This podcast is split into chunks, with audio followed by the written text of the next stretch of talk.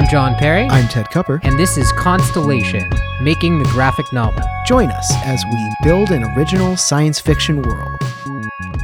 Hey, everybody, welcome back. Uh, how are you doing, Ted? I am, uh, I am okay. How are you, John? Good. Yeah, yeah. Uh, it's you know trying times as as has been, but uh, we're gonna we're gonna forge ahead into more interesting, fun topics. Um, yes, let's take our So- minds off it.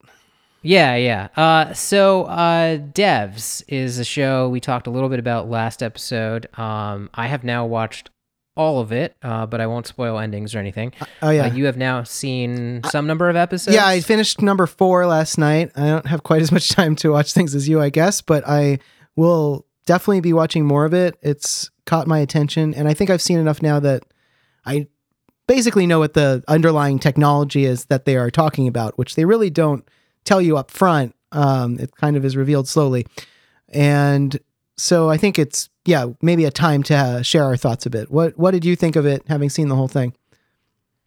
Well, um, I I hate to say this, but my esteem for it dropped Uh-huh. over the course of it. Yeah. So you may, uh, I don't know how you'll find the rest of the season, but that's a warning. Okay. Uh, that's how I found it.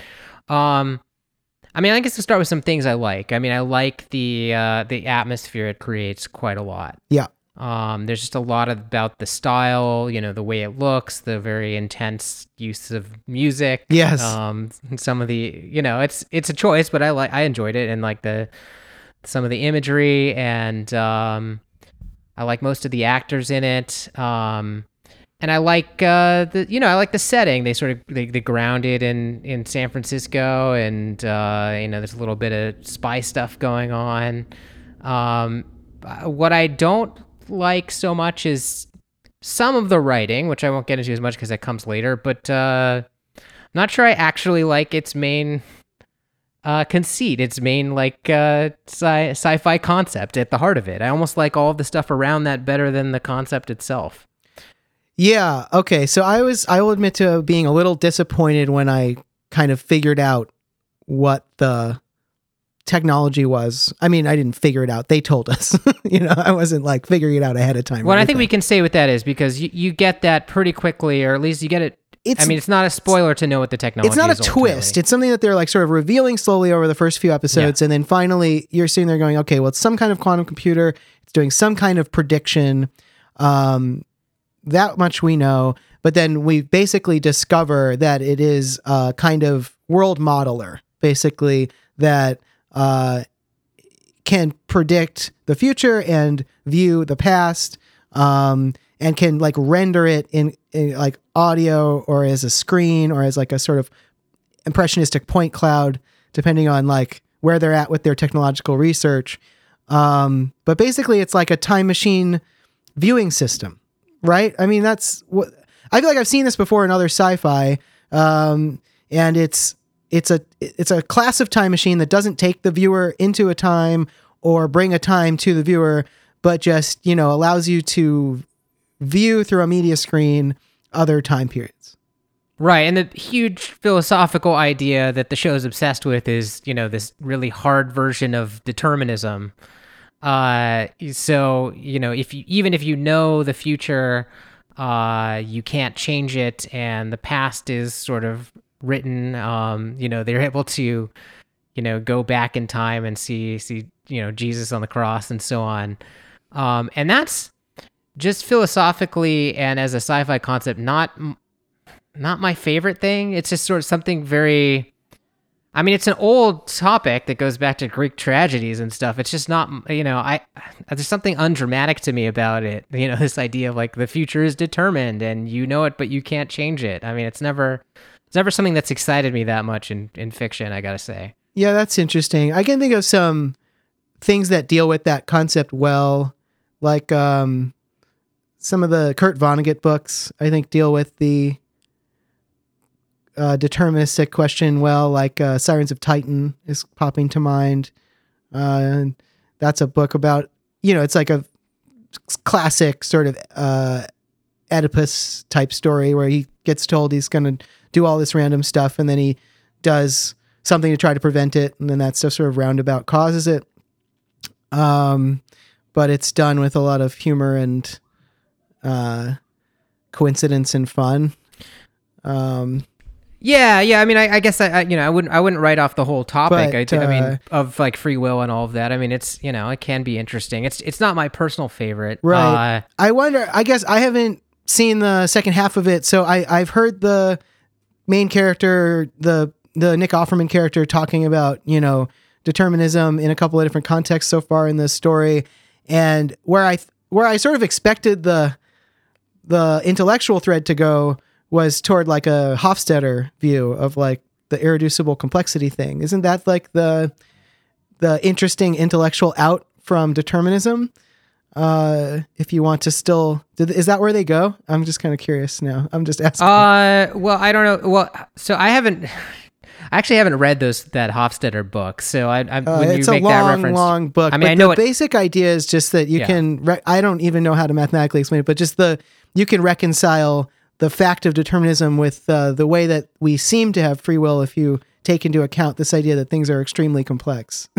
Um and that's the simple way of explaining it. Well, I guess I mean I guess I could sort of say something adjacent to that, which is that um, this, you know, at, at the end of the day, I mean, you know, we're writing a sci-fi that has a pretty out there premise, and um, you know, I I think I'm game for any weird concept, you know, even if it's somewhat magical, um, as as long as the story embraces its rules. But um, you know, you got to have the right hand waves, I guess, and Yeah. and this this show does not for me have Ah. the you know uh like i find this technology confusing i find the way people talk about it confusing um uh, there's a bunch of things that like so for example why is it a quantum computer Uh, i did some research into this because that to me was i was a little bit confused about the connection between that and the whole determinism concept and there is no connection right they Right. just make it a quantum computer because it sounds cool uh, there's no nothing about I, I I I did some reading on what physicists think about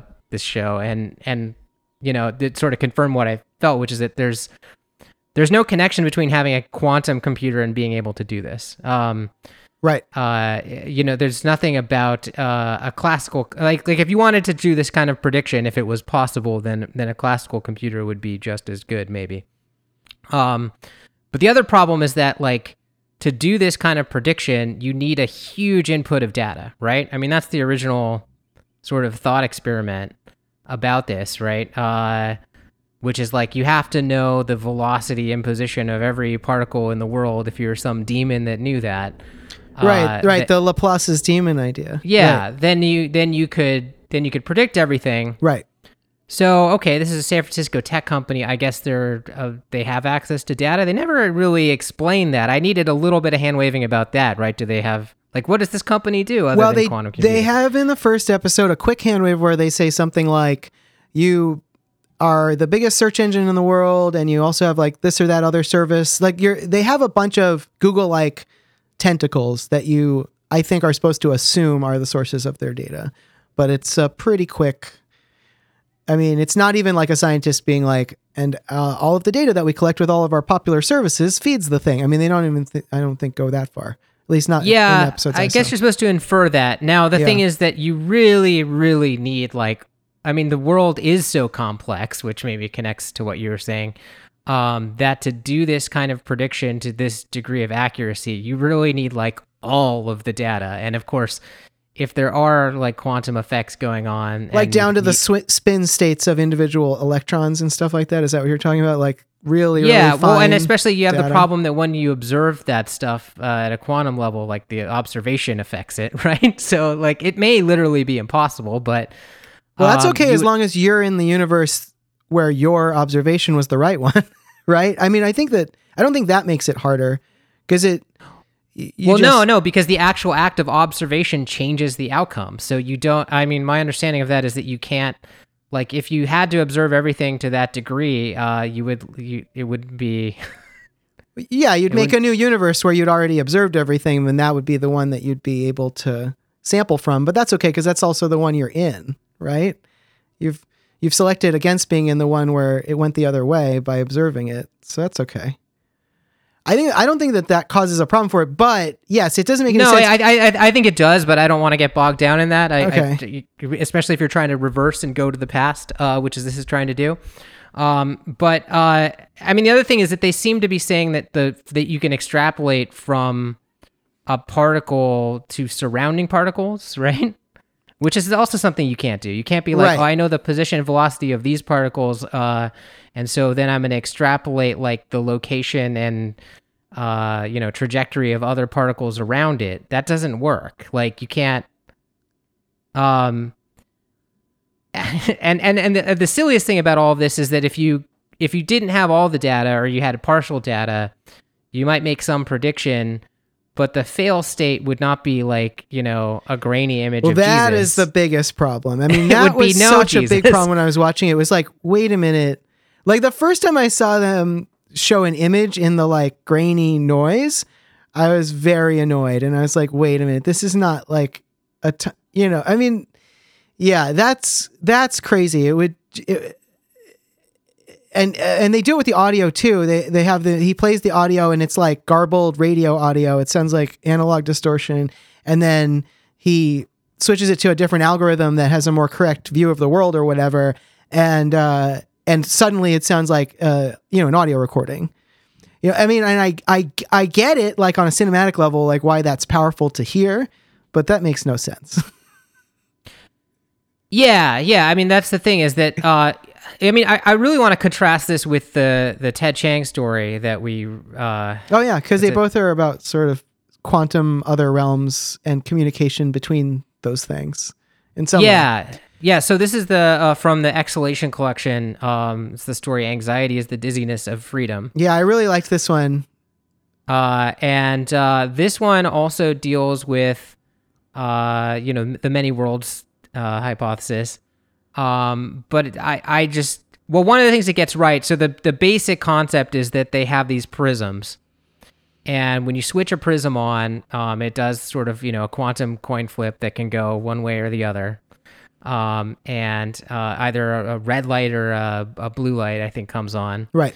Um, and at that point, uh, it forks, right? There's two universes. There's the one where the red light came on, the one where the blue light came on. But what's cool about this prism dev- device is it allows uh, data or communication to happen between the two worlds going forward.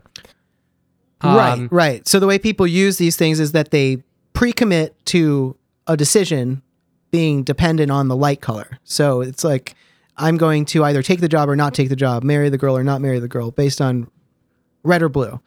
And then You can do that, but you don't have to do that. Right, Uh, but that's a way, that's to. a way that people use them, and I think it's it's an instructive way to think about it. So then, by by con- by pre-committing to that, then you uh, decide that when this co- coin flip happens, you're going to split the universe in two along though that particular axis, But and then you can compare the results. Sure, but it's important to the point I'm making that that that we not talk about the pre-committing case because uh, the the point the story makes is that that one difference, that one particle, you know, going one way instead of another, Yeah. um, uh, has rippling effects. Right. So that even if there is no like, even if you don't base a major life decision on it, like should I get married or not, um, even if all that happens is this one like particle, you know, like you know, resolves in a different way, um, that ultimately the universes, you know, over you know weeks and months, uh, like diverge just due to slight different, you know, basically like the butterfly effect, right? Just like you know, rippling complexity. Well, this is the outward from that Hofstadter idea of the er, of the complexity too, right? It just gets more and more compl- um, different as time goes on. There's no way to avoid it. which seems to me right and that's the some something that that ted chiang story and again ted chiang is generally very good at this hard science stuff and getting it to be pretty plausible um that story gets right but that is like completely gotten wrong in devs right because again if Well, you're I don't know. I'm not say- far enough to know yet, but yeah, that's what I've been sort of waiting to see. well but no but the jesus thing is you which you already know about Yeah. is, is an example i mean i don't have to spoil anything right if you're if you're Right. extrapolating backwards you know uh, it doesn't have to be forwards um the slightest you know mistake in your algorithm the slightest mistake uh you know going back you know two um thousand years right to the birth of christ um is is not going to result in you know grainy jesus it's going to result in a completely different outcome right um Right, right, right. And I, I, it was obviously super strange to me that they chose that anyway, wouldn't they have chosen something that we're sure happened? You know, like there are people from that time we're sure were alive, but Jesus isn't one of them. So, uh, I mean, you could go back then and see Jesus, and that would be interesting, I guess, because that would be evidence that Jesus existed. But shouldn't you, if you're testing your system to see if it works, wouldn't it make more sense to go back and, you know, see Cleopatra or somebody who we definitely know is a real human? uh, sure, right. I mean, I guess it's you know. I mean, uh, I, I don't know. It just it seemed like awfully unscientific for these scientists to go after Jesus. I guess I, don't know what the state of scholarship on is like on whether. Uh, well, there's know, no Jesus- tomb of Jesus. I I don't think there's any proof that Jesus is a real person. I mean, may have been, I suppose, but may also have been three days later or three days earlier on the Sure, cross. I, I think just I the, the religious resonance of that to a moment is obviously why the why the the writer wanted it. But um, sure. But but yes, I mean, I sure. I mean, maybe there's some other benchmark. I mean, really, I mean, you would start with something like that happened yesterday and see if you could go. Well, I that assume far. that they had. I assume that they had done those tests already. But yeah, if you're getting two thousand years back, I think you'd want to go with something well attested, whatever that is. But even like going back to yesterday, I mean, again, you have to have so much data, and then like the slightest mistake is going to make yesterday deviate. You know, just through like Yes. Uh, Well, and the- compounding the, the. The show did show this in the nematode thing, right? At the beginning, when the first character is showing his prediction model, it does go haywire very quickly, and that is sort of the limitation of it. Um, so I'm willing to buy a sci-fi premise that, like, what if we got over that limitation? What then? But then I, um, I, I don't know. At least in what I've seen so far, they haven't really given me a compelling answer for what then because if it if what then is you can watch a window into uh the past or the future that is like a video game but you know is supposedly more realistic or something i don't know that just is so what who cares about that why would we even i mean okay you would use that for some stuff but that does not seem like a world changing thing Sure, I get. Yeah, let's skip ahead to that. I mean, because like uh, to, to me, uh, it's it's a very implausible technology that isn't hand waved sufficiently. I have some ideas on how I would rewrite it uh-huh uh, to to make it, uh, you know, maybe still have the same magical outcome, but uh, maybe like justify it in a way I would have felt better about. 'Kay. I'm gonna save that for after you've watched the whole thing. yeah yeah we'll talk about that later because I, I i suspect i'll have more thoughts on this now But uh, but yeah, the point you're making is okay. So let's just take this as a given, right? They can do this. They've got this uh, uh video time uh, machine. yeah Um, yeah, I mean, there's not. like this dude who's obsessed with his daughter, whose dead daughter, right? I mean, and I get an inventor who's obsessed with his dead daughter. That's fine. That's a little cliche, but I definitely get it. Makes sense. Like, why isn't he building a robot and filling it with his daughter's personality or doing something that would approximate having his daughter instead of making a video screen where he can like watch the past or even wa- even if it turns out to be a twist where it's like he wants to watch an alternate world where she's still alive or something which i could see them going to something like that I still feel like so what? Like the last thing i would want to do if i lost a loved one is like watch a video of another universe where they still exist that i can never visit. That sounds like it would torture me and be terrible.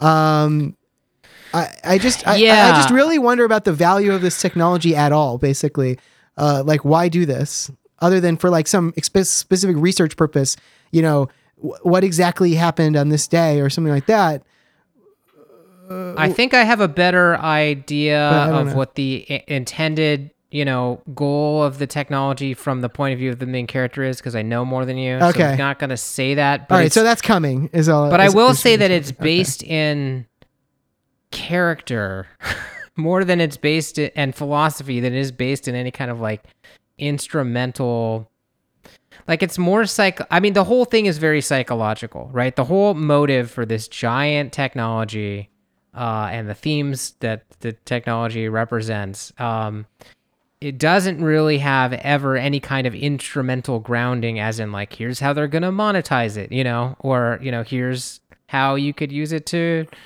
to do something powerful in the world That's or- such a or- missed opportunity to me when you're setting a sci-fi show at an actual Google-like company where that would be a significant part of the decision-making process. You know, like when it's a lone inventor, I understand. You know, maybe uh, Doc or whatever is just obsessed with time travel, and that's just why he invented a time machine in his DeLorean or whatever.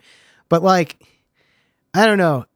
I- It's such an opportunity when you're doing something like this to show how the technology gets made better and possibly made worse by the capitalist impulse and show how you know they even i mean even upload tried to do this uh, poorly maybe but at least they had this question of you know we're making a free program and somebody else wants to charge for it and there's uh you know some capitalist incentives and somebody gets murdered over it and everything it's at least they thought about it i don't know it i wish that they Yeah. had done more No. with that No, it's like well, when we first talked about the show last episode, I was feeling positive about the first episode because I'm like, it- yeah, they they managed to take this crazy technology at that time I didn't know exactly what it was and ground it in a physical place in the world, right? You know, in Right. San Francisco and and inside a corporate structure. But yeah, they don't. At the end of the day, it's ultimately still feels kind of empty and kind of just like a lone inventor story with a little more set dressing, right? Mm. Like it doesn't feel really fully part of a larger institution uh, in a way that in the way you're talking about that I think would have been interesting. Um, Yeah, Yes. that's too bad. I got so excited in the first two episodes when it looked like it was going to be like an industrial espionage show about some kind of a technology race between, you know, the Russians and an American company and maybe the government. And I couldn't tell who else was going to be involved. And I was very excited. And it's looking more and more like it's basically going to be like Ex Machina with a little bit larger cast. like, you know, a kind of cool philosophical sci- sci-fi idea with like, you know, just more people than than three, uh, or four, however many people were in Ex Machina. Yeah, yeah. so I don't know. Uh, let's let's Um, hmm. Visit it again uh, when you finished. Yeah, I Um, definitely am still gonna finish it because at least the music and the shooting are really nice and like it has like a nice feel. So it's worth. I think s- so far it's been worth it to me to like watch even when I'm slightly disappointed. Yeah, when you can give your final review, and I I will I will give you what my uh, attempted rewrite. You can fix it for me. Okay, cool. I'm looking forward to that. That sounds fun. Um, I, I before we like move on to our uh, our comic, I, I want to say a few more words about the, the Ted Chiang. yeah, thing. yeah, yeah. Um, Let's finish that because we didn't really talk about like your thought thoughts about it. Um, well, first of all, that story is great. I think we may have even said that back in the day when we uh, when we reviewed a couple. We didn't review this story in detail, but we talked about uh, Ted Chiang's exhalation. Yeah, if I remember correctly, I think I flagged this one as my favorite when you asked. Uh, Sure, back then. I think that's right. Yeah, Um, well, and I just want to like highlight Ted Chiang as like being, you know, in this sort of space that uh, that I'm interested in, like telling you know stories that sort of follow, uh, really embrace rules, right? You know, and instead of like you know changing the rules to to fit the story, like find a way to tell an interesting story within a constraint of rules. Like I think he does that very very well. I mean, he's maybe one of the the best authors I can think of at that. And this is a good story that where they have this premise that is not as you know magical and clean as like you know the time machine uh video screen that they have in devs. Um, it takes a little longer to explain this like that you have this prism that like creates this forked uh set of universes that you can communicate between right. um, and there's and there's a further restriction on that, right? Which is that you only have a certain amount of data transfer before the connection is lost. Right. So we have to explain kind of how the transfer works because so like the prism, right, is uh Mm-hmm. it has like a size to it. Like I imagine it being about the size of a book or a tablet or something like that. Mm-hmm. And it has a physical size and there's like a minimum character size on it. And basically the way that you send messages back and forth is by writing them on the tablet in your world, right? So uh then what happens is they appear on the tablet in the other world.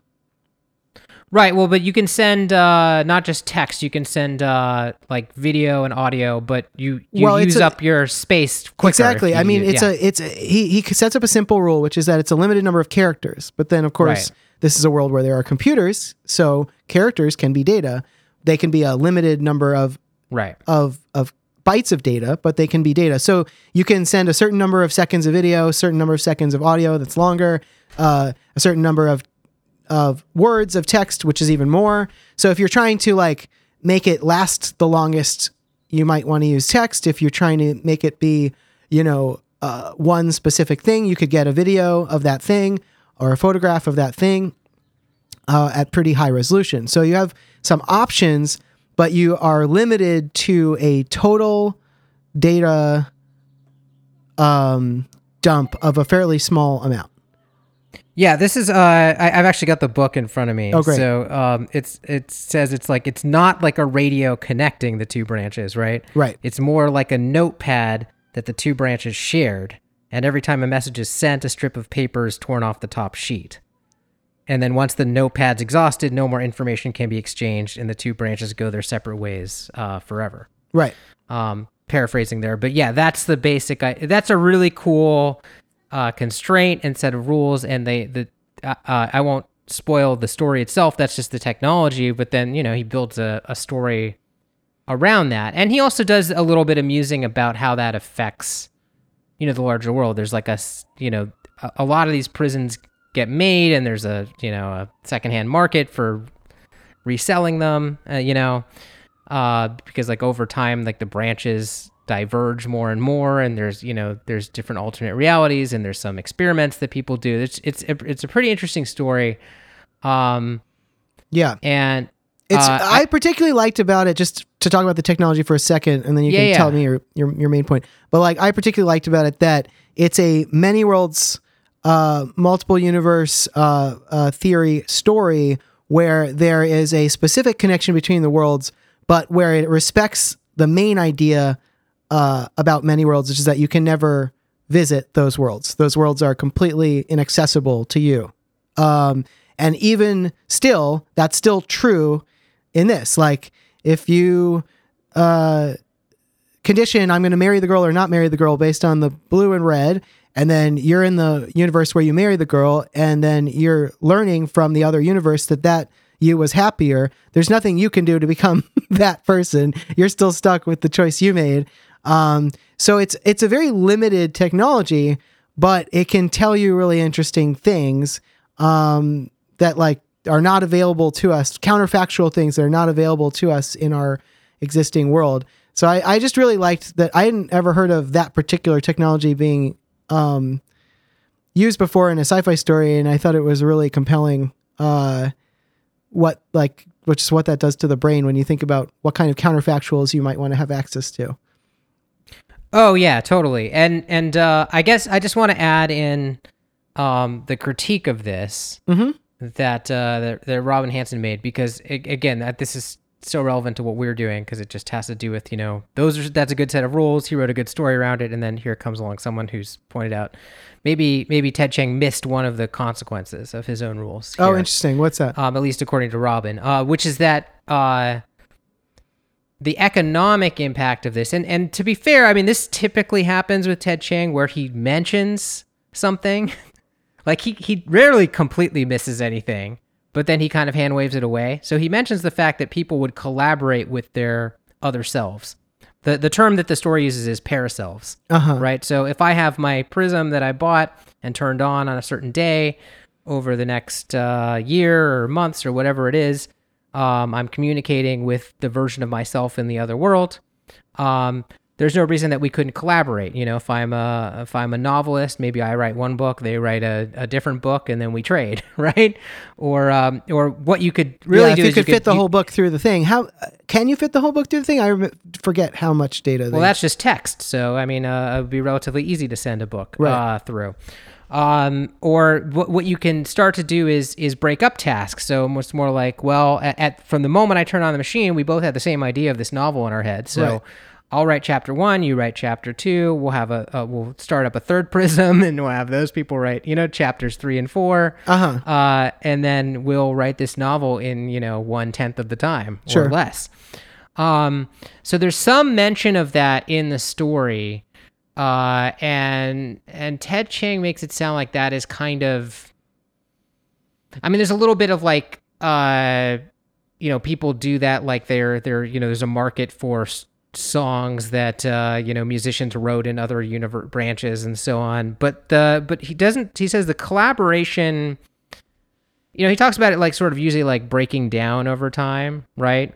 Um, I forget exactly all the problems he raises, but you know, he talks about like it's just sort of hard to coordinate over a long period of time, and then sometimes like they they forget to share stuff before the notepad runs out.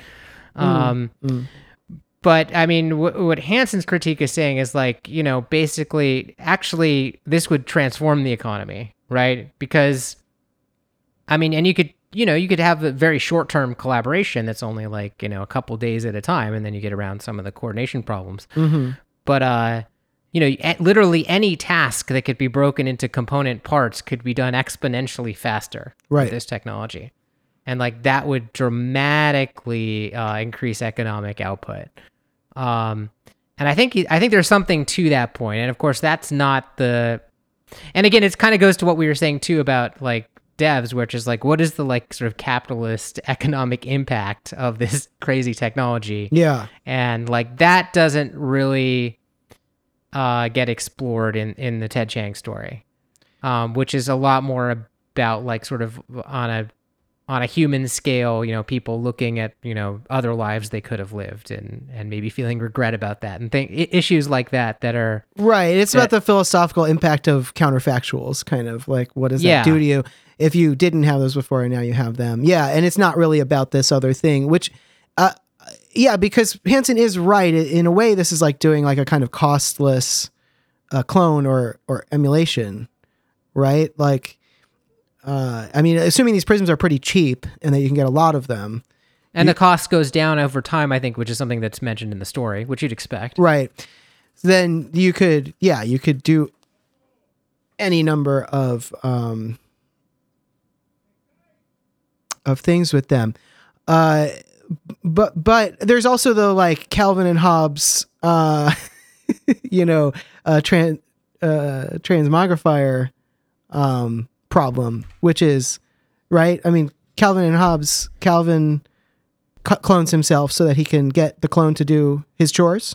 You remember this, right? classic. I do. Yeah, yeah. Classic set. And you know, he has a cardboard box that he writes transmogrifier on or something, and he goes under there, and then there's two Calvins, and uh, this plan uh, goes horribly wrong because all of the Calvins are Calvin. So they all have the character trait of not wanting to do their work which means none of them do the work. They all just create five times the chaos uh, that one Calvin would create. And he tries to control them, but they don't want to listen to him because they're Calvins. They hate listening. Yes. To things. No, I think that's I think that's funny and instructive. And there's a version of that problem that's mentioned by Ted Chiang. Yeah. Uh, where he mentions the generals uh, or, or, generals and, gen- and wanting to you know test out things, right? Like you know what happens if we uh, you know, invade this country or, right. or do this military maneuver. Um, we can just simulate that in one of these other other branches safely, right? And then you know they go to the prism, and of course the general on the other side of the window is wants to do the same thing. Uh, it's like, how about branch, you do it? right. So like neither of them want to do it, right? right. So uh, I think that you know that would be definitely an issue. At the same time, you know, there's many tasks that could be divided equitably. Yeah. Um, you know, I have like a, a, a to do list right now of things I need to do for this uh, this video game I'm working on, and I, you know, I if it was determined randomly I, I, amongst six of myself, uh, on, on, any given day, I think I'd feel comfortable doing the, the the task I was assigned, right, and reporting back, right, to my other selves, and that would dramatically increase my productivity. Sure. So, well, um, right. Then that just becomes like a cheating economy in school or something. You do the homework assignment that's easiest for you. You share it with your friends who did the homework assignment that was easiest for them, and you all get uh, the right answers on all the homework. yeah, I mean, definitely since you're working with yourself, you can't like, yeah, you can't divide things up along relative strengths because everybody's good at the same things because everybody's the same person. Right. Uh, so yeah, I mean, you might ha- you might occasionally. Well, but if it's all things you're about... relatively good at, like it's all yeah. video game programming sub skill things, so you can do any of them. So basically, it's just like, yeah, I get to do one of them, and then the other five just somehow were done for me. And in every universe, the the John that's sitting there gets the same benefit. Basically, does one, gets five, or whatever. So Right. yeah, I mean that that makes sense, and it uh, it's, it doesn't seem like I don't know. I mean, well, so that would make the world better, right? Like uh, people would write books faster, their projects would be done faster, their uh, breakthroughs would come to market faster. Um, but would it radically transform the world, or would it just make things a bit better? Um, I think it would just speed up uh, production in certain t- kinds of tasks, right? Because it's sort of asymmetrical. Because there are I mean, many, many tasks that can't be broken down this way, right, uh, for which this wouldn't be helpful. right. Um, so yeah, it wouldn't. You know, it's it's an interesting thing to think about, it, right? I mean, you'd have to sit there and and kind of think through it. I don't know how where we would end up. Like, just for example, is this as transformative as M's would be? I don't think so. If just- No, no, I don't think it is. uh, which is a similar but you know different because there there are so many things you could do with M's that would be not possible to do with something like this. Um, well, because M's can do everything this can do plus, right? I mean, well, they can't kind of like do everything because they can't give you ex- counterfactuals in quite the same way, but they could do so many more tasks, and if they would, I, I assume, have no uh, limit on on um, how much data they could transfer. They would have some sort of upper bandwidth limit, but it'd probably be high. Um, so they'd be far more capable. I feel like. I mean, just be a lot more scales and scopes of projects that you could. Right, right. Because with M's, you can you can collaborate with many versions of yourself, but without an arbitrary communication limit. Right. right. And with many Uh, versions of other people too. Like to the extent that those people are better fits or whatever. Um, You could just mix so, anyways, uh, yeah, all, all of that is uh, interesting, and I, I highly recommend that story if uh, if people haven't read it. In fact, the whole collection is great. Yeah, it's such a Um, good book, and I, I love that particular story. I almost feel like reading it a second time. Um, so uh, it's it, I I don't know. You've seen all of Devs without telling me any uh, additional secrets that I haven't figured out. Um, it seems to me like we have nothing to fear from Devs. That whatever, I mean, is that not true? Do do you feel like after having seen whatever the latest revelations are at the end that we have anything to worry about uh, in our piece? Oh, you mean like like they scooped us on any ideas? Yeah, no, exactly. No, no, No, no. It's not. It's uh. I mean, it's. I mean, up, upload is is more closely related to what we're doing. Yeah, than, well, than devs is. I, I feel like we can compete with that. It's such a different tone. Um, Yeah, I mean, devs is about. uh, I mean, look, I mean, inside the uh, time machine window is a kind of simulation, but it's just I don't know. It's it's so different from what we're doing. It's so different from uh, a, a typical simulation story. And so, yeah, I don't I don't think it I don't think it's a problem for us at all. yeah, I guess. I mean, I don't know if at any, at, at any point you get anything subjective from inside the simulation itself, but if you did, I guess that would be something that I'd be concerned about. But so far, everything I've seen, the simulation has been third person. But even that, like, there's so many simulation stories now. And I think, I still think there's, you know, the fundamental things that we are doing differently, right? Yeah, yeah, yeah. Which is, yeah. No, I So agree. it just it, it, that puts it in the same wheelhouse in a way that it's not otherwise. I think that's my only point. But yeah, I, I agree. I agree uh, that I mean I'm not too worried about it. Plus, we're making a comic book, and you know we're significantly less know well known than uh, Alex Garland. So, um, but yeah, it's uh, it's been interesting to watch that. I, I feel like that's closer in tone and style anyway to what I'd like to see. You know, sci-fi how I'd like to see sci-fi concepts treated on television. Certainly than upload. And and really closer than things like uh altered carbon and stuff too for me that are more traditional sort of Blade Runner-y sci-fi worlds. But this has I think a nice believable, specific, somewhat original to it feel and look that I think is cool. Yeah, if like the plot of uh upload was straightened out and then told in the style of devs, yeah. that'd be a pretty good show. Like there's an upload devs mashup show that is somehow better than both of them. All right, so let's talk about our thing and really let's talk about what we were talking about last time, right? We get into this interworld communication issue. yeah, let's follow up on that and see if we can't come to uh, a decision. because that was really like making my brain hurt last time. So let's let's just go back over what we what we were discussing. I Okay. I think there. I can I can lay out the. There's like kind of three options. Okay. That we ended up with, right?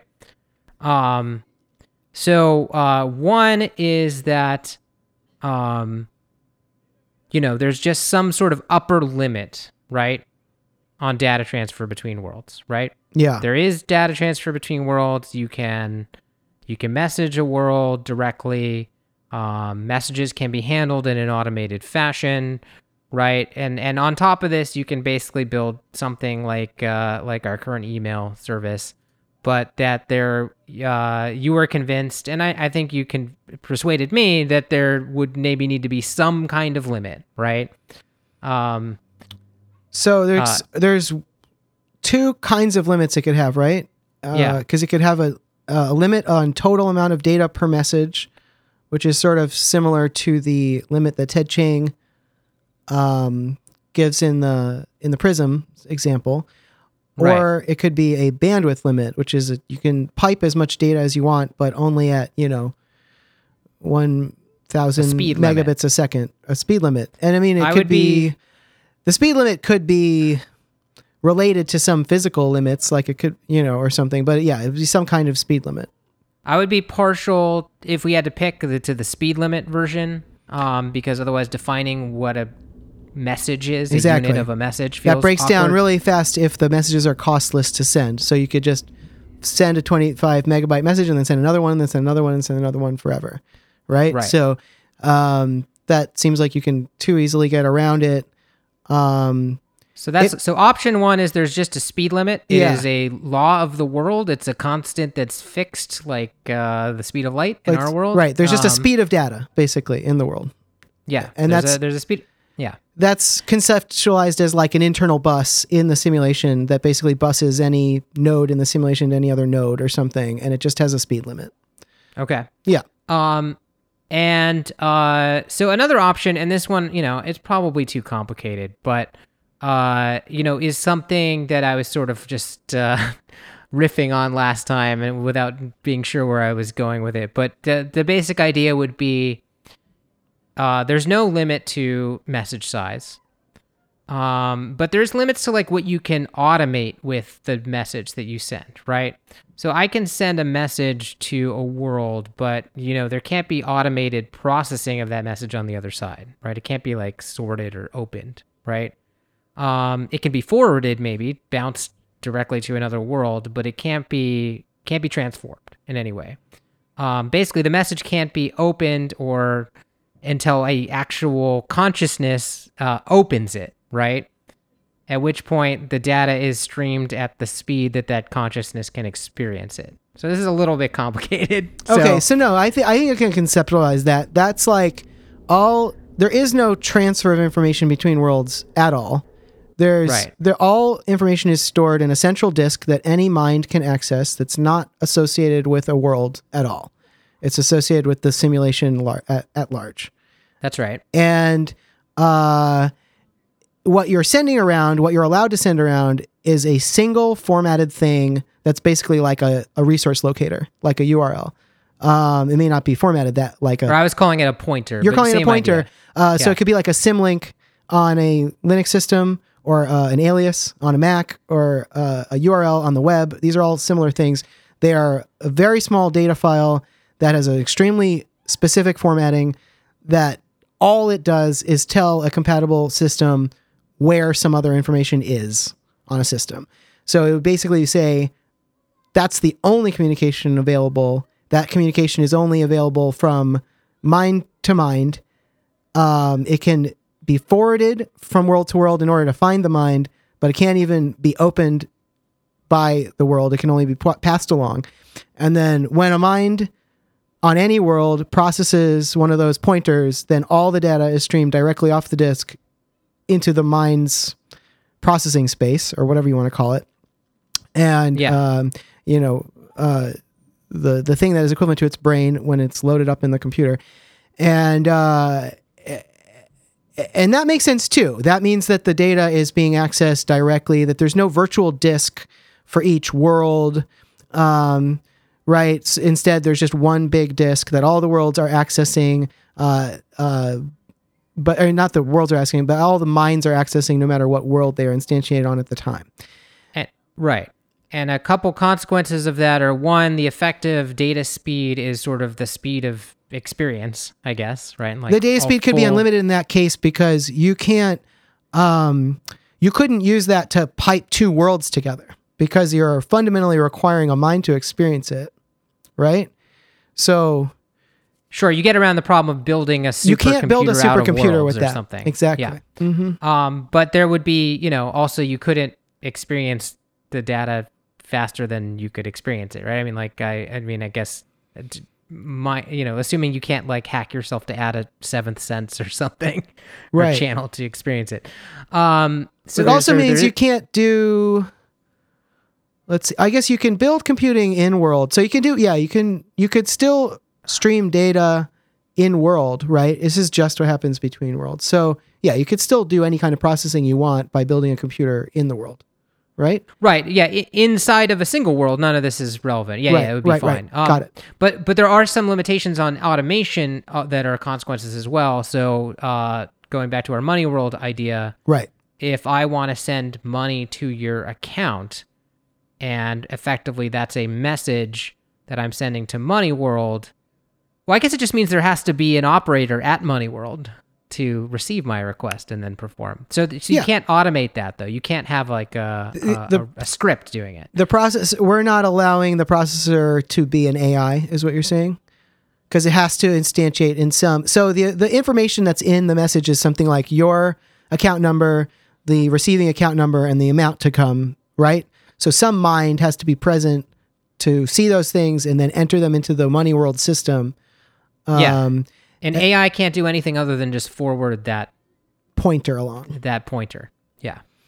okay Um. yeah So so that you know that creates some some effects. Okay. So that's option two. so yeah that's interesting that would be like a that would be like a job that this would like an actual human job in this world It would create a job. It would create a yeah um, because that people would au- do, I guess, for short periods of time and probably be paid very well for, since be really critical. But like, there are so few jobs.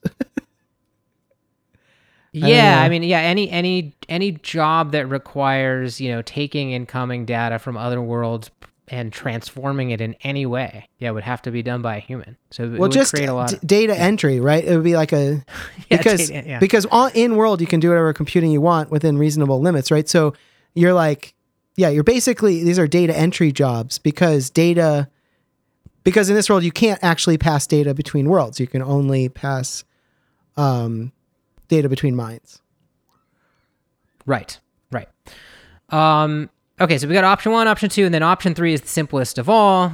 Uh, and that is just there is no interworld communication. Uh, you have to teleport to other worlds if you want to get messages to people. Uh, fortunately, like you know, teleportation is costless and instant. So, Right. um, you know, you can still do a lot of the same things just with a little more friction. If I want to get a message to you, I teleport to the lobby of your homeworld and I leave a virtual message that's kind of like an, an answering machine used to be um, or like a voicemail and then later if you come back to your homeworld you can you can get that message or maybe when i show up in your lobby it says hey i'm out and here's where i am like an old style away message right. um, that tells you wh- where to teleport next to find that person. Right. So uh, that's the third option. Right. Well, and that is extremely clean and doesn't require these sort of more complicated idea of like a of like a bandwidth limit. Um, Now, the complicated one, I mean, if we had to explain it to our readers, would be, I think, a non starter. But because it's not, I mean, none of this stuff needs to be fully made explicit in this highly technical sense, you know? Um, we no, just need to know I just how need to be able works. to conceptualize it so that I can figure out what's going to happen. right i mean I- i mean i think i think readers will understand if we know what we're talking about without Yeah. us you know like like it'll be conveyed that we understand our own rules uh, without us having to to do that all the time um So I think you know some of the cost of the complexity is not there because you know uh, we know how it works and not everybody else has to. But I think it's still maybe not as good to have that complicated one. Um, on Right. on balance. So just yeah, and I. Uh, uh, so when you're, you're the one you're calling the complicated one is the second one, the one about moving The pointers. second one. Maybe we should give them names. So Okay, there's yeah. there's yeah. there's the the the There's speed limit is option one. speed limit. right? Yeah. So you can send data between worlds, but at a defined speed limit. Option two is uh, data is sent between minds with an exception for pointers, simple pointers. So mind to mind or So something. So that's mind to mind, and then uh, option three is uh, nothing is No- nothing no, interworld. So No, no transfer. uh, Yeah. data is only transferred within worlds and all the only kind of data transfer that's allowed between worlds is loading up a different user that's it like because that is in a way a data transfer but it's not it's just like the user is not in one world and then goes to another world. Um uh and that but no data can can move at all. I my you know I, my instinct is that that third thing because it is so simple and so strong is going to ultimately be the best for us. But um, i definitely prefer a pointer system to a speed limit system. Interesting. and the main reason why is because the pointer feels more abstract and less um I don't know. I, I they're both pretty abstract cuz speed limit is also like a pretty abstract concept, but I think there's something about the speed limit one that maybe just pulls back the curtain more than I want to or something. Um, I I'm not as worried about the complexity of the pointer idea. Um, I guess Because we'll we'll just dramatize the effects of it, and I mean, maybe Yeah. at some point a reader would ask, "Well, like, why didn't they automate this message thing?" And you know, we can say something brief about that if we have to. But I don't. Yeah, I Right. think we can. Uh, um. Right. So that's interesting. I mean, to me, the speed limit. And when we were talking about it last time, I had the same thing about you know that you were that you're hinting at now, where it felt a little arbitrary. This limit, a little bit, you know, like I'm feeling the hand of the simulators too much in the way that we didn't want to have an age of majority, for example. right. But uh, I started to feel better about it when I thought of it more of like a sort of constant of the universe. Uh, you know, sort of like uh, the speed of light, because then I imagine you know people sort of discovering the speed limit empirically inside of our simulation. Right. Well, and Um, if they and that- find out that it yeah. is like less than it should theoretically be, right? Like if they're like theoretically using whatever the fastest, you know, lasers or whatever the fastest uh, information transfer technology we have invented in here is, we should be able to get X speed, but and we do get X speed interworld or in the world, but when we do uh, this from one world to another, it always lowers down to this speed or something like that. They might discover that there's like an arbitrary limit, you know, Mm. which is maybe kind of interesting, like in the way that, you know, it's a little bit like uh, finding an angel buried in the ground or something. You know, it kind of gives you some information about how the world is. Um, Yeah, and that's an interesting dramatic moment when people figure that out. So if we wanted to dramatize, now there's no shortage of us of things that we can do that with, though, right? Because there's a lot of Yeah. Well, uh, and that, I, and- I could see from like the uh, uh, point of view of the alien or uh, intelligence that builds this thing or whatever, that uh, well, whatever we put in here, whatever kind of beings they are, whatever kind of lives they lead, you know, we don't want them building supercomputers. So we're basically going to just we know that theoretically, like as long as we limit the data transfer between worlds to X amount, you know, and each world is limited to X amount total computing power, um, then we know that no supercomputers will arise, basically. And maybe that is the limit. And maybe that is how they experience the world, that they're able to do all kinds of stuff. Um, but yeah, and that gives but they're not good- able to build their own simulating supercomputers. Whenever they try to do that, it fails. right. Um, and you know, and, and maybe that is what it is. And then option one works. And then so under that circumstance, I'm behind option one. the pointer thing is interesting. The mind to mind, the idea of like a mind loading data directly up into its consciousness without the mediation of a world is really interesting to think about. But I wonder, yeah, I wonder if it harms our. I wonder if it harms our overall system because we are saying like you wake up in your homeworld, you always have a homeworld set, that like minds don't exist outside the worlds. It does seem to make the mind maybe a little more of an entity than we wanted it to be. Like it feels like more like primary in the hierarchy. Yeah. And then the other problem I'm now realizing is we wanted to skin the messages in fun ways, like I'm in, you know, medieval world and it arrives on a carrier pigeon or something because that's how the settings of this world are designed. Well, that uh, maybe makes less sense if I'm sort of opening it with my own mind. I mean, Right. I guess.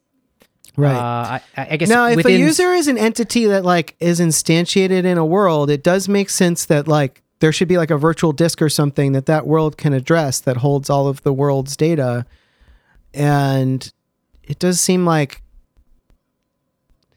yeah, I don't know. It seems to me like maybe it's as I like the pointer thing. I think it's interesting, but yeah, the more we talk about it, the more I think maybe it's problematic for Yeah, and I only invented that to solve a problem that you posed, Yeah. which was, you know, how can we have the speed limit be something more fundamental? And I was like, well, what if it's like the speed of human experience or something? So like it was sort of I a see. fun, you know, rabbit hole to go down. But yeah, I, I'm fine cutting that on the basis of it's just a little too.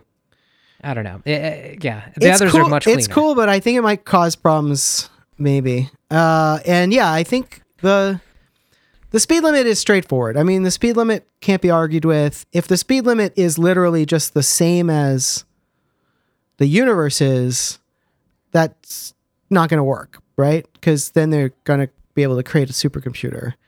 Um, but if they find that for whatever, like for an indefinable reason or or for a discoverable reason, uh, it's limited to below what they thought it should be. That could be like a strong indication that like, oh, whoever created this wanted us to live here and not just build endless cycles of simulation. Um, So let's let's do the same analysis to because right now we're down to the final two. Let's say and then the other thing, which I think absolutely works, but it's just very limiting, and we've had some pushback from uh, some of our listeners about is it, you know, is it a good idea? Um, is just no interworld communication at all, uh, but but cheap and instant teleportation, which allows you to, and also in this world there would be no particular limits on what AIs can process, right? So um, messages you can have an ai set up on your world that records every message that people leave for you that organizes it does intelligence on it puts the ones that you it thinks you're going to care about up at the top gives you a notification bell whatever. But in, in order to see any of that information you have to pop into your own lobby. You have to jump home even for a second. You know maybe that's as quick as glancing at your phone screen though and you just pop in you see at a glance what your ai has out for you. And if anything is interesting enough to want to uh, experience it you you say okay. And then you pop back to wherever you were. Um you know Right. it, it works. It just it, it militates toward a universe where people are going to be entering and exiting worlds a lot more than the world where you can transfer um any data you want but just at a some at some limit uh to prevent circumvention of the world. Um in that world it would make much more sense to stay in the world you're comfortable in and do a lot of data transfer because that could include holographic phone calls that are you know that have all five senses and are you know um, fully immersive. It could include um, you know uh, like it, it, it just it, you could get much better communication technology than we have now right Well, hang on, because there, there's another thing too, which is if you are um, in the no communication version, Yeah. right. Um, if you are, you know, one of these, you know, active user types that's, you know, hopping around, uh, you know, going to different worlds, um, but you're maintaining your own homeworld, right? yeah um, then yeah, you're gonna have to pop back and forth a lot. Um, and I'm sure that would be, you know, facilitated by entrance contracts, allowing it make it easy to like pop out for a second and come back to what you were doing. Right. But I don't. But I wonder if that would then create a sort of more pressure for people to, you know, share homeworlds, right? Because well, right. I mean, if you're one of these people who doesn't travel uh, much or at all, either for religious reasons or otherwise, then you're going to set the world you're in most frequently as your home world. And that's going to be where you get messages and you're going to be on that world most of the time. Of course, in inside the world in any case there's fast communication. So you have a cell phone or you have a monitoring system inside your brain or you have something and it you know it can according to the rules of that world it can uh, interact with you. Right, and, and in the world where there, if there is, if in the universe where there is interworld communication, then your home world is maybe sort of something that is like in the background, uh, that you don't even visit that often. It's like this uh, eject spot you can get to when you need to retreat. It's like has set up to process messages the way you want it to be. Mm-hmm. Um, but you maybe would go long stretches without ever visiting it because it's just sort of your you know, sort of data storage location or whatever it is. Um, and and you're meanwhile you're out and about in the world, and then occasionally you'd come to your home world. Um, whereas if you have no interworld communication, yeah, there's going to be tremendous pressure to just like reroute your homeworld to be uh, probably something that's shared with other people. Even if you're the kind of person that hops around worlds a lot, you might want to have, uh, you might be more inclined to to well, share. Well, hang on, because you can leave messages for people on any world, right? It doesn't have to be their home world. That's true. So, uh, what there is is there's a world that you're most frequently on, and you would basically want to advertise to people you know or people even that you want to know um, that that's where they should message you. So even on other worlds, social media or whatever, you would say, "Message me at this world. This is where I usually am," and then you would basically just make sure you checked in to that world a couple of times a day to see your messages. Um, but that could be That's be true. It doesn't have to be your eject destination, No. which is like how we define the home world. That's true. yeah. You could receive your messages somewhere else. You can receive your messages in any world that allows people to receive messages there, which would be most worlds. But the Uh, thing about that is that you uh, you might want to receive messages in a place where you have total control. You might want And that's to. the other thing. And that's the other thing is that your home world is going to be a place that you have total control, and you may or may not have total control at some other place. You Right. So, eh, right, that's correct. And if you're spending most of your time in places that you can easily come and go from, then you would probably make your home world your answering machine. Uh, and you would just pop into your home world five, six times a day, but not for very long to just like check your messages the way you look at your phone. Um, right? I mean, that's the way Yeah. that would work for, I think, a lot of people. But then if you're going to go to a world that's hard to get in and out of for some reason, uh, like it's, you know, it doesn't have persistent contracts or, you know, whatever, then you would just set it up so that everybody knows to message you there, uh, which is information you could easily spread around. Uh, you could even leave a message on your homeworld saying, message me at this other world. And then in that world, there could be uh, whatever processing is allowed, including processing that would like take all your messages and deliver them directly to you and stuff like that. So you could, um, yeah, you would basically, I, I think under that situation, there would be a lot of fast interworld communication, but it wouldn't work for all people in all circumstances because it would depend on uh, what the particular permissions of the worlds they were in uh, were set to. Uh, but I kind of like that, and and and it doesn't result in like. Um, so I think this addresses like the issue that somebody brought up on Twitter or whatever, which is like this doesn't address in uh, this doesn't result in like a situation where like oh if only we could call you know Jimmy on uh, the intergalactic space phone he would know not to go into that uh, cabin and he wouldn't die, right? I mean, we're never going to use it for that. It's like kind of the opposite. Like we're trying to figure out how to build a communication system that feels, you know, more flexible than the one we have now. Um, in a simple world that could have been designed by you know non-humans for like you know what i mean like i, I think the Yeah. eh, there would be inter there would be human beings communicating with each other from one world to another under any of these systems. What there wouldn't be is like endlessly giant computation hacks um, that are like defeating the purpose of the simulation by running a simulation inside it or something like that. Um, so yeah, I think I don't know. I think the simplicity of just no interworld communication at all really appeals to me. I can understand the speed limit. I guess that it's abstract enough that I can go with it. Um, but there's something about how it sort of shows their hand that like basically they did this because they didn't want any supercomputers. Um, that just still feels a little bit like well, and that could also well, human okay. or So intentional to me that I would kind of wish we didn't have. So I, I'm ready to now to make a because I agree with Okay. everything you said. Uh, to make a soft commitment to um, the idea of no interworld communication. Um, I think that it's simple. I think that it keeps our sort of core. I guess I mean I'm thinking of this almost like a game design thing, but like the sort of the core mechanism here is these worlds and their and their permission settings, right? And it keeps the focus squarely on that, Right. um, in a, in I think a very elegant way Yeah. um, and that's like where we you know the core thing that we're pushing here um, it uh, and to the extent that it adds a little bit of friction where you actually have to move between worlds that's going to be visually interesting yep.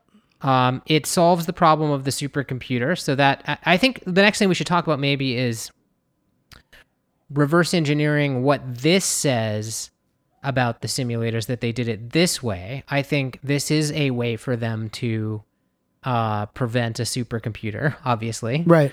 um, it's a little more draconian than the speed limit choice, but um, Yeah, it seems to um, imply a mild preference for people like kind of picking a world and sticking to it, um, which i- i- in some ways, which I think is maybe okay. Like maybe it implies a little bit of the creators wanting um, a wide variety of self-contained worlds perhaps because they think that that will be the most interesting experiment if they're running some kind of experiment or perhaps because they think that that will lead to the most interesting diverse cultures if they're just looking for entertainment or I don't, I don't know why they'd be doing it exactly but um, I, I think there's something about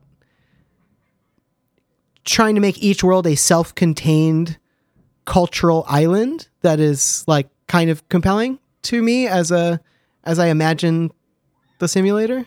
I don't know. What do you think about that? uh, that's interesting, and that's not what I was thinking, but that is Yeah, cool. what were I, you I think. Well, I was just thinking it promotes a sense of like groundedness. Mm-hmm. Um, in location more, it makes the locations feel uh, more solid, uh, Mhm. more like planets and less ephemeral.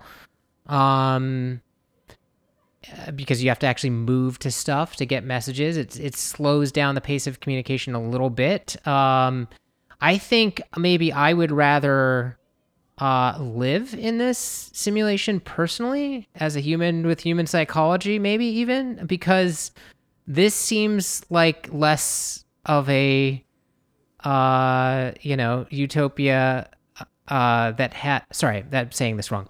This version of the simulation um,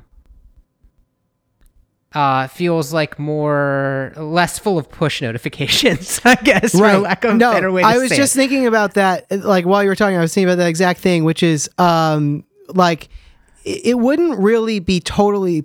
Po- well, it would be possible, but it would be a lot harder to create the like Amish throwback worlds if we don't do it this way, right? Because there would be uh, the possibility that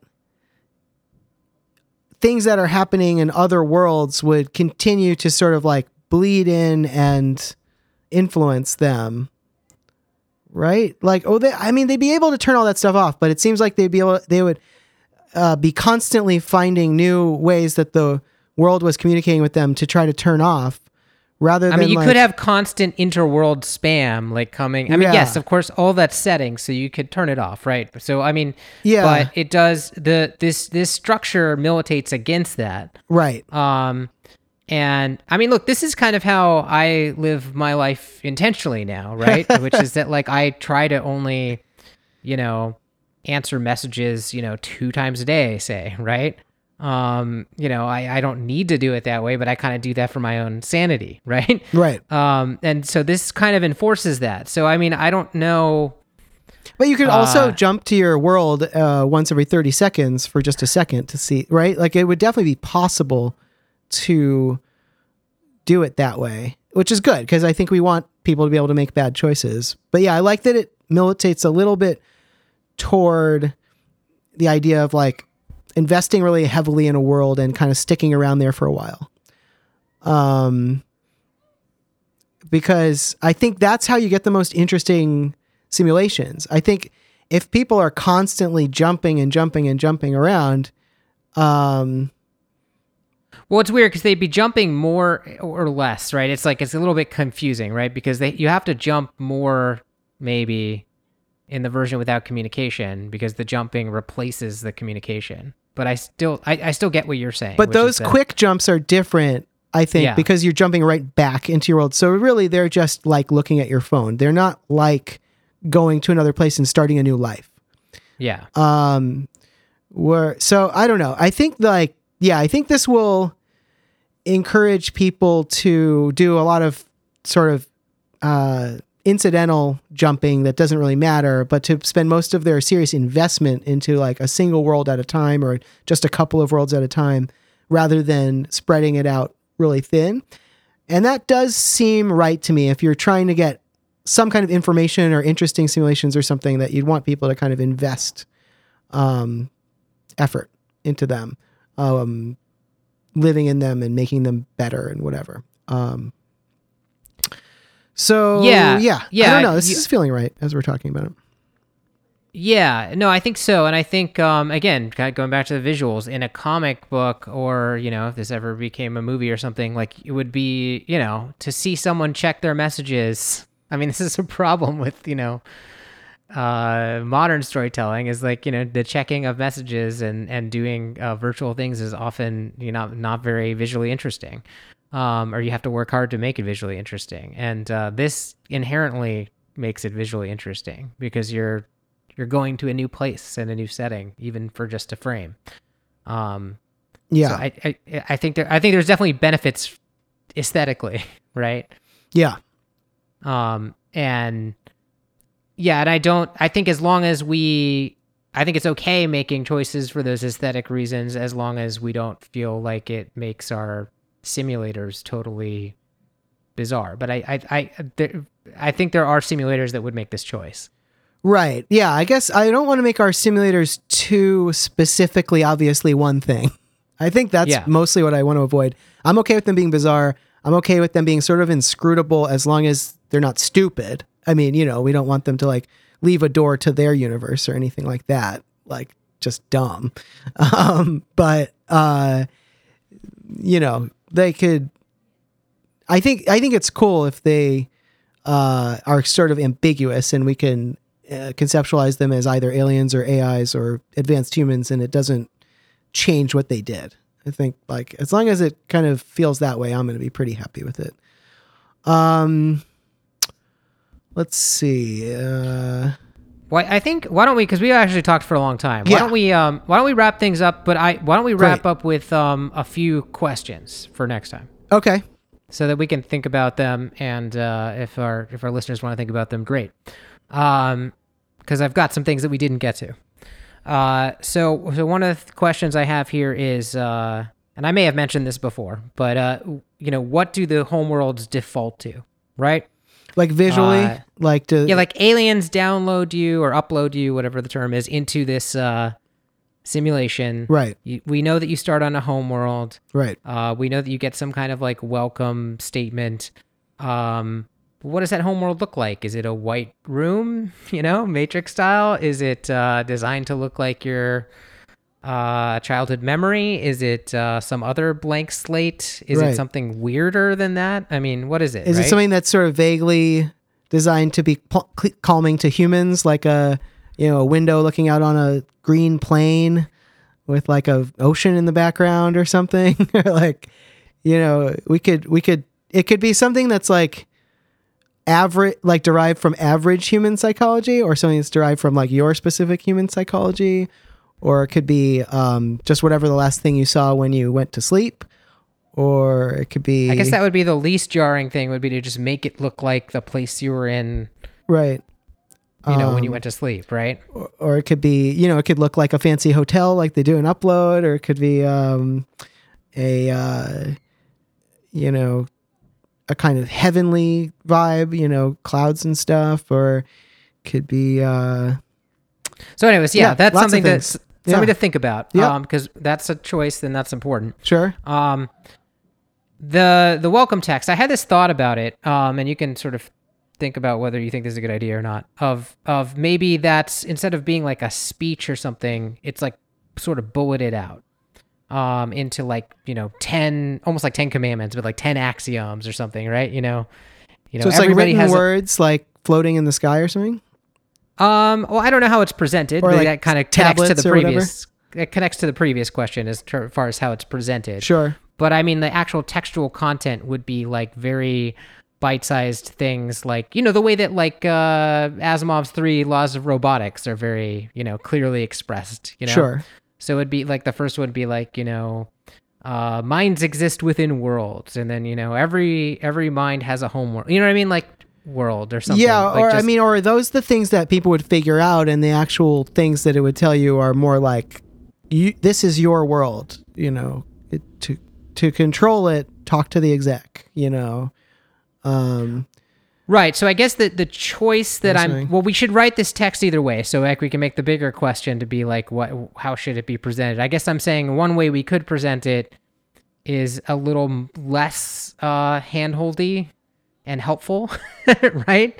Um, but it, but is sort of like here are the basic core rules, you know, uh, presented in a somewhat neutral way. yeah, Um, which uh, you know, that's a choice. I don't know. It's just that's a choice. We'll about. have to talk about it. I guess. Yeah, we have to figure out w- whether it makes sense to have it be um, that people figure out the rules or that they are presented with them and uh, you know what yeah what what what we want them to be presented with versus figure out i guess is like the kind of big question I just think like it maybe since we're trying to do something interesting uh, where we want to make our audience aware of the rules and what they what they mean, it does give us a device to like very quickly give them that vibe and some of that information. Yeah. Right. In the way that again the Asimov stories do, right? You can always like turn back to those laws and read them and like think about them in the context of the and story. oh and the characters will repeat them through the story and like Yeah. you, you know they they bring them up a lot. Yeah. And there's something, yeah, religious about it too, like with the, t- you know what I mean, like that- right. If you have 10 axioms then the then the religions can adopt those as like commandments. Um and you know i mean i think there's there's reasons you might intentionally ape our religions in order to express a godlike power over us right? Like if i was a simulator and i was waking up a sim in a i mean uh okay so upload is another good example on this uh right? Because upload has answered this question. So they have a customer service representative that wakes up every sim right? And they they whisper in their ear like you know don't open your eyes yet or something you know they do like a kind of calming thing. Um and uh other people who've talked about emulated brains uh have posited a kind of calming opening uh dave marusek in the wedding album also has you know the the sims in that often freak out. That's like the technology is early and they they don't always work. They don't always take. And so you know they very calmly like introduce them to the idea that they are the sim and they're not the real one. And then they see if they freak out you know um and delete them if they do and take them again. Um so you know we could have something like that that sort of handholds you in because it's sort of scary. Or you know i mean uh, it could also not tell you. It could also let you wake up and you don't know where you are and things are kind of strange and it waits until you ask where am i? And then a voice answers and then you say who are you? And then Yeah. you know i mean it could be kind of socratic or whatever i don't know like it could really wait for you to lead it and some people might go through some period of time before they realize it's even happened you know i mean I don't know. I anyway, we can think about that. Well, and I think more. there could be an inverse relationship in between those two things, in that the the environment could be more handholdy and the text could be less so, or vice versa. or right? vice versa. Yep. hmm Um, because I think in upload, you know, for example, the environment is strange and weird, uh, and different than where you were when you died, Right. Uh, or or got scanned, so that the then the text they're saying to you is very calming, right? But those could be inverted. Right. Um, uh, so yeah, that's something. That, let's really maybe focus in on that next episode if we can. Yeah. And then uh, the other thing, if we have time, that I that we should start thinking about is just sort of basic human needs and how those are interpreted via the defaults. Like, what is the default surrounding the need to sleep, uh, and the and hunger and thirst, Right. and um, we know that sleep and eating wouldn't be essential; they would be settings. But what are what's the default, right? Um, Right. Right. I have So thoughts think about that, but I'll save about. them for next time. I think that that's definitely something we can talk about. All right. Thank you to everyone for listening. We will be back soon with more of the graphic novel Constellation. See you next time. This has been Constellation Making the Graphic Novel. Our theme song is Pomona by Audios. To subscribe to this podcast, look us up on iTunes or your favorite podcatcher application.